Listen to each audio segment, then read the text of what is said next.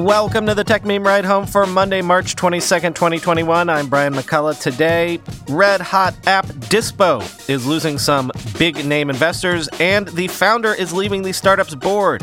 As anticipated, Zoom goes platform. Microsoft is beginning a soft HQ reopening, the secret sensor found inside the HomePod Mini, and the smart startup that has cloned Amazon's biggest competitive moats to make them available to everybody. Here's what you missed today in the world of tech. Remember Dispo, that hot new photo social app that we were keeping our eye on as a potential next big thing?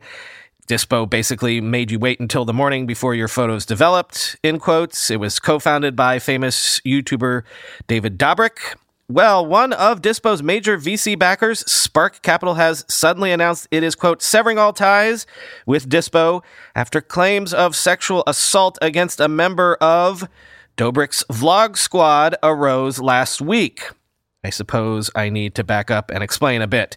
David Dobrik has been called the Jimmy Fallon of Gen Z for his popular YouTube videos, which apparently focus on comedy and pranks and stunts and the like.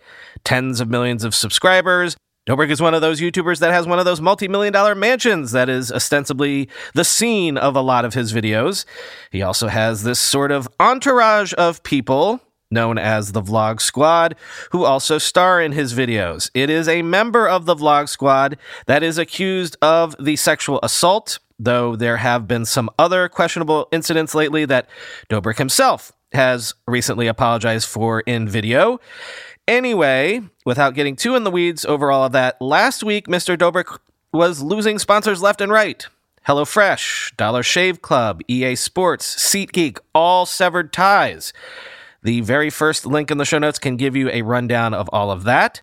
Now, normally I do tend to steer clear of these sorts of YouTube star and influencer controversies, but there is real sort of industry news here because I can't really recall seeing this happen before, quoting TechCrunch. In light of the recent news about the Vlog Squad and David Dobrik, the co founder of Dispo, we have made the decision to sever all ties with the company. Spark Capital tweeted, We have stepped down from our position on the board, and we are in the process of making arrangements to ensure we do not profit from our recent investment in Dispo, end quote. Spark Capital's decision to step back from the Dispo investment feels like a first of its kind, and if not, rare. It could trigger other investors with stakes in the company to do the same. Spark Capital led a Series A in Dispo, a $20 million financing event that valued the company at $200 million less than a month ago. The current statement by Spark does not indicate that the investment has been pulled from the company yet. Spark Capital did not immediately respond to requests for comment in regards to what this process would look like and if the shares will be sold back to the company or to another buyer. While the mechanics of the decision are unclear, the fact that the firm led a deal so recently in the company may have given it some leeway to walk away. Unshackled Ventures, a firm that backs immigrant founders, was an early investor in Dispo and declined to comment on the record. 776, an early stage venture capital firm founded by Reddit's Alexis Ohanian, led the seed round and was unable to be reached for comment, end quote. I too am saying this is exceedingly rare, and this was very much a startup that Silicon Valley had its eye on. That invite only beta that Dispo was running was getting a lot of buzz, and seemingly everyone was waiting to see what would happen when they opened the app up more widely. I'm not saying that Dispo was on the level of TikTok or Clubhouse yet in terms of levels of Silicon Valley or venture capital buzz and attention, but it very much has been high on people's radar. And now the news that Mr. Dobrik has also apparently stepped down from his position on the board of Dispo. We'll see what happens from here.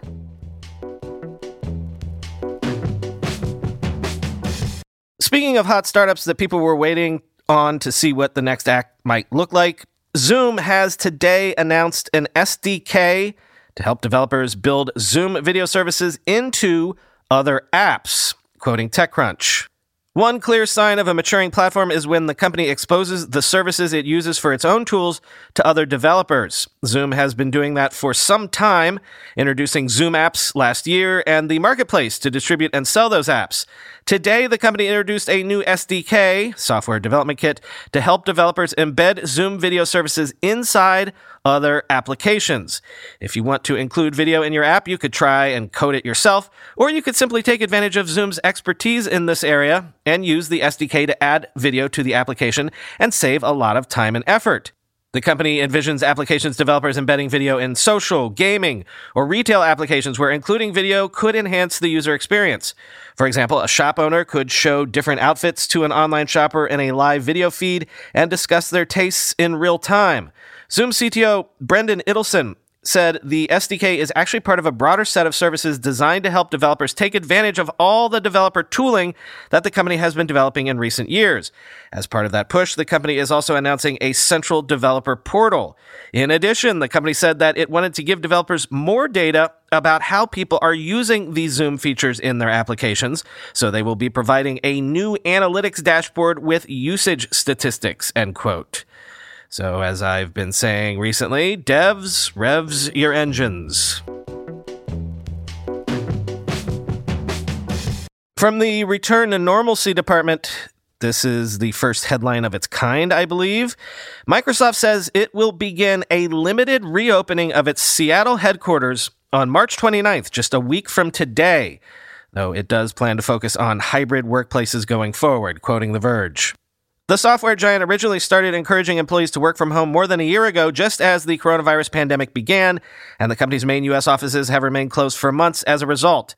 This is the beginning of a reopening of Microsoft's offices as part of six stages the company outlined last year. This is stage four, or what's called a soft opening to allow more employees back. Stage five moves offices into open with restrictions before stage six is fully open without restrictions. Alongside this reopening, Microsoft is also focusing on a hybrid workplace as it anticipates a continued demand for remote working and flexibility among its own employees and elsewhere. Microsoft is releasing a 2021 version of its Work Trend Index, a report that includes data and research on how employees and businesses are responding to the pandemic. Microsoft has found that 73% of workers surveyed want to continue with flexible remote work. Microsoft itself now considers working from home part time as standard for employees, and the company is looking into new ways of using technology to bridge the gap between remote work and traditional offices. End quote.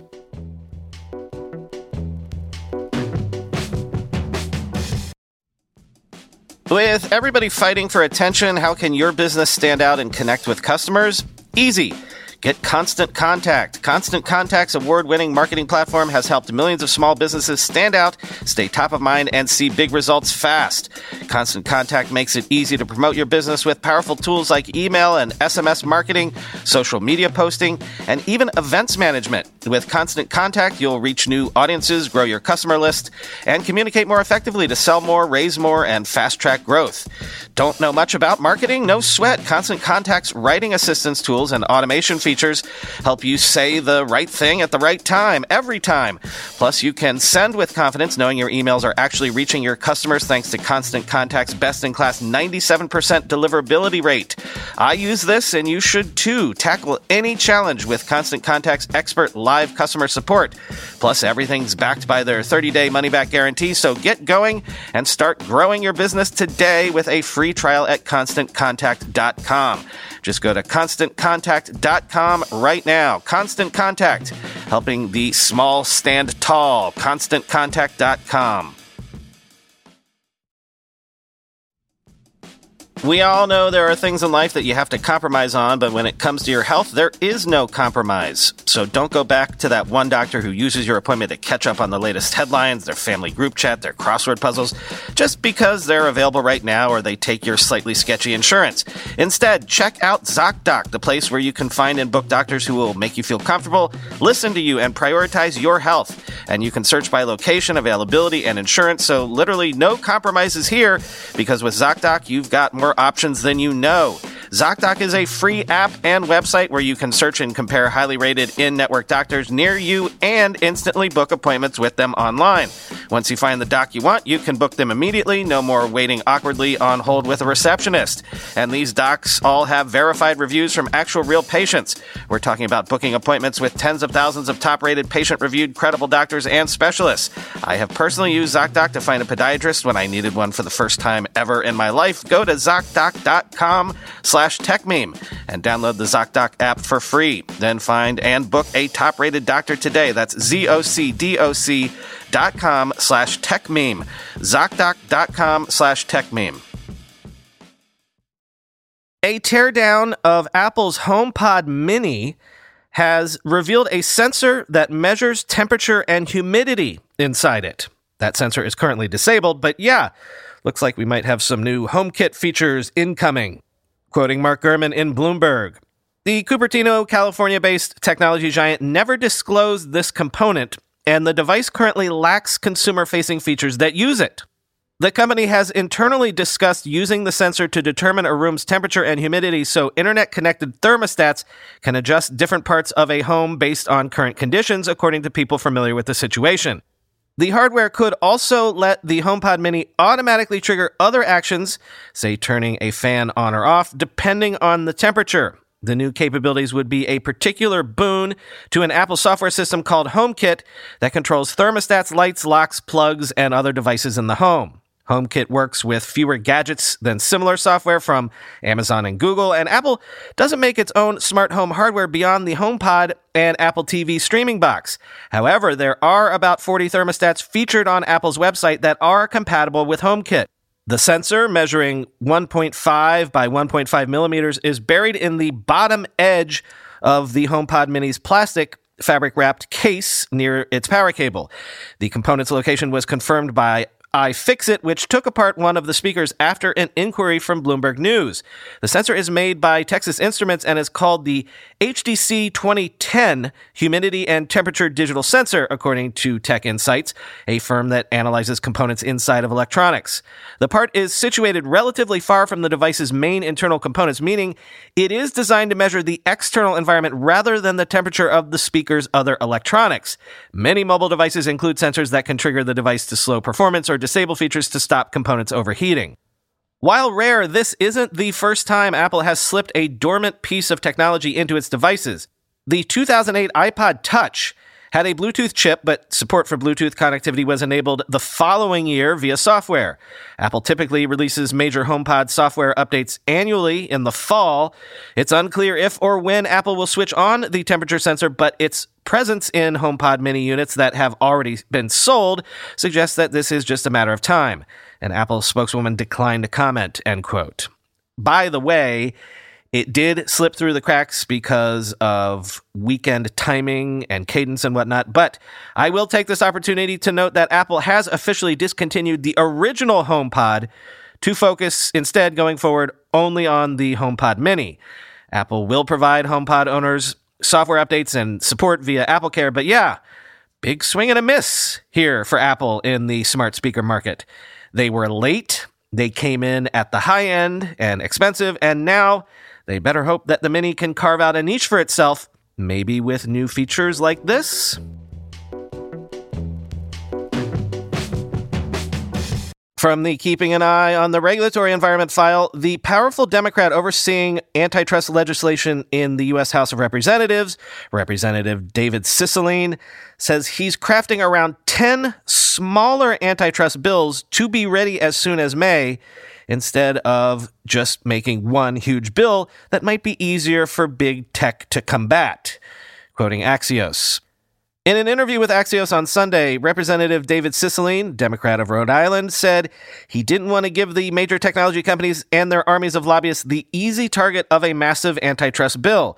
The way Cicilline sees it, this small target strategy achieves two goals. He has a better chance of finding common ground between Democrats and Republicans on more narrowly targeted issues, and he makes it harder for Amazon, Facebook, Apple, and Google to mobilize quickly against reforms they don't like. If you look at the way these technology companies have staffed up with their lobbying and the money they're investing in Washington, it's designed to prevent any changes to the current ecosystem that benefits them enormously, Cicilline told Axios. They have literally billions and billions and billions of reasons to try to protect the current system because it produces profits not seen on planet Earth. Recognizing this reality, Cicilline said his intention is to use this range of bills to advance all the recommendations in his panel's 450 page investigation into competition in the digital marketplace. Outside of his antitrust work, Cicilline also is readying a proposal taking aim at online companies' key protection against liability from users' posts, Section 230 of the Communications Decency Act. Cicilline said his proposal, which is in the early stages, would focus on the decisions companies like Facebook make to amplify content that's posted by users, end quote. Finally, today, how about an interesting raise? FlowSpace is an on demand logistics and fulfillment startup that offers integrations for Shopify, Amazon, Walmart, and others to power two day shipping. So imagine a startup that just makes Amazon like warehouse and fulfillment centers available to anyone as well as Amazon Prime like efficiency and speed when it comes to delivery. What a smart startup idea! Essentially, you clone all of Amazon's biggest moats in e commerce. And to do so, FlowSpace has raised a $31 million Series B, quoting VentureBeat. The demand for warehousing fulfillment is on the rise. Prior to the COVID 19 crisis, about 35% of industrial leasing activity was related to e commerce, according to a report from JJL. But as early as July, as much as 50% of that leasing activity was tied to the online retail industry. JJL anticipates that as a result, the need for industrial real estate could reach an additional 1 billion square feet by 2025. Founded in 2017, FlowSpace offers fulfillment and distribution services, warehouses, and a team of workers that help pick, pack, and ship products. Customers can track inbound and outbound shipments to and from warehouses and access a network of intelligence tools for real time insights and logistics recommendations. Companies get an overview of all the items in their FlowSpace warehouses, and they can see inventory, orders, and things that require action. According to co founder and CEO Ben Eaches, FlowSpace taps AI and machine learning to deliver predictive insights that allow retailers and e commerce companies to anticipate market demands and stock inventory in those locations. From the time an order is placed on a website to the time it arrives at someone's door, it's tracked in our software. Our software is already running in hundreds of warehouse facilities that are using FlowSpace to enable e commerce fulfillment, he said. This means that with a single integration point, brands can store and ship their products from multiple locations so they can offer faster and cheaper delivery to their customers. This process historically takes weeks or months. With FlowSpace, they can do this in days. This process historically takes weeks or months. With FlowSpace, they can do this in days, end quote. It's widely reported that the pandemic has accelerated the growth of e-commerce. For every $100 spent online, companies are spending $20 of that to store and ship these products to customers' homes.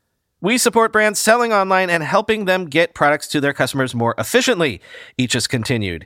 We are building the most scalable and capital efficient fulfillment platform in the industry.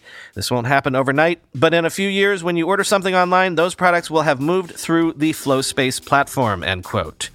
With the Series B, 80 person FlowSpace has raised a total of $46 million to date.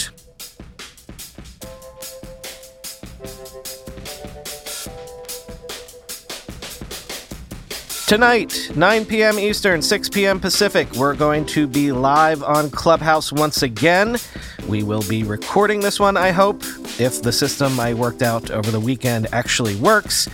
So if you do miss it, we'll probably share it with you this weekend, but don't miss it. Come join us. Raise your hand. If you've got a burning question ahead of time, DM it to me on Twitter. Talk to you tomorrow.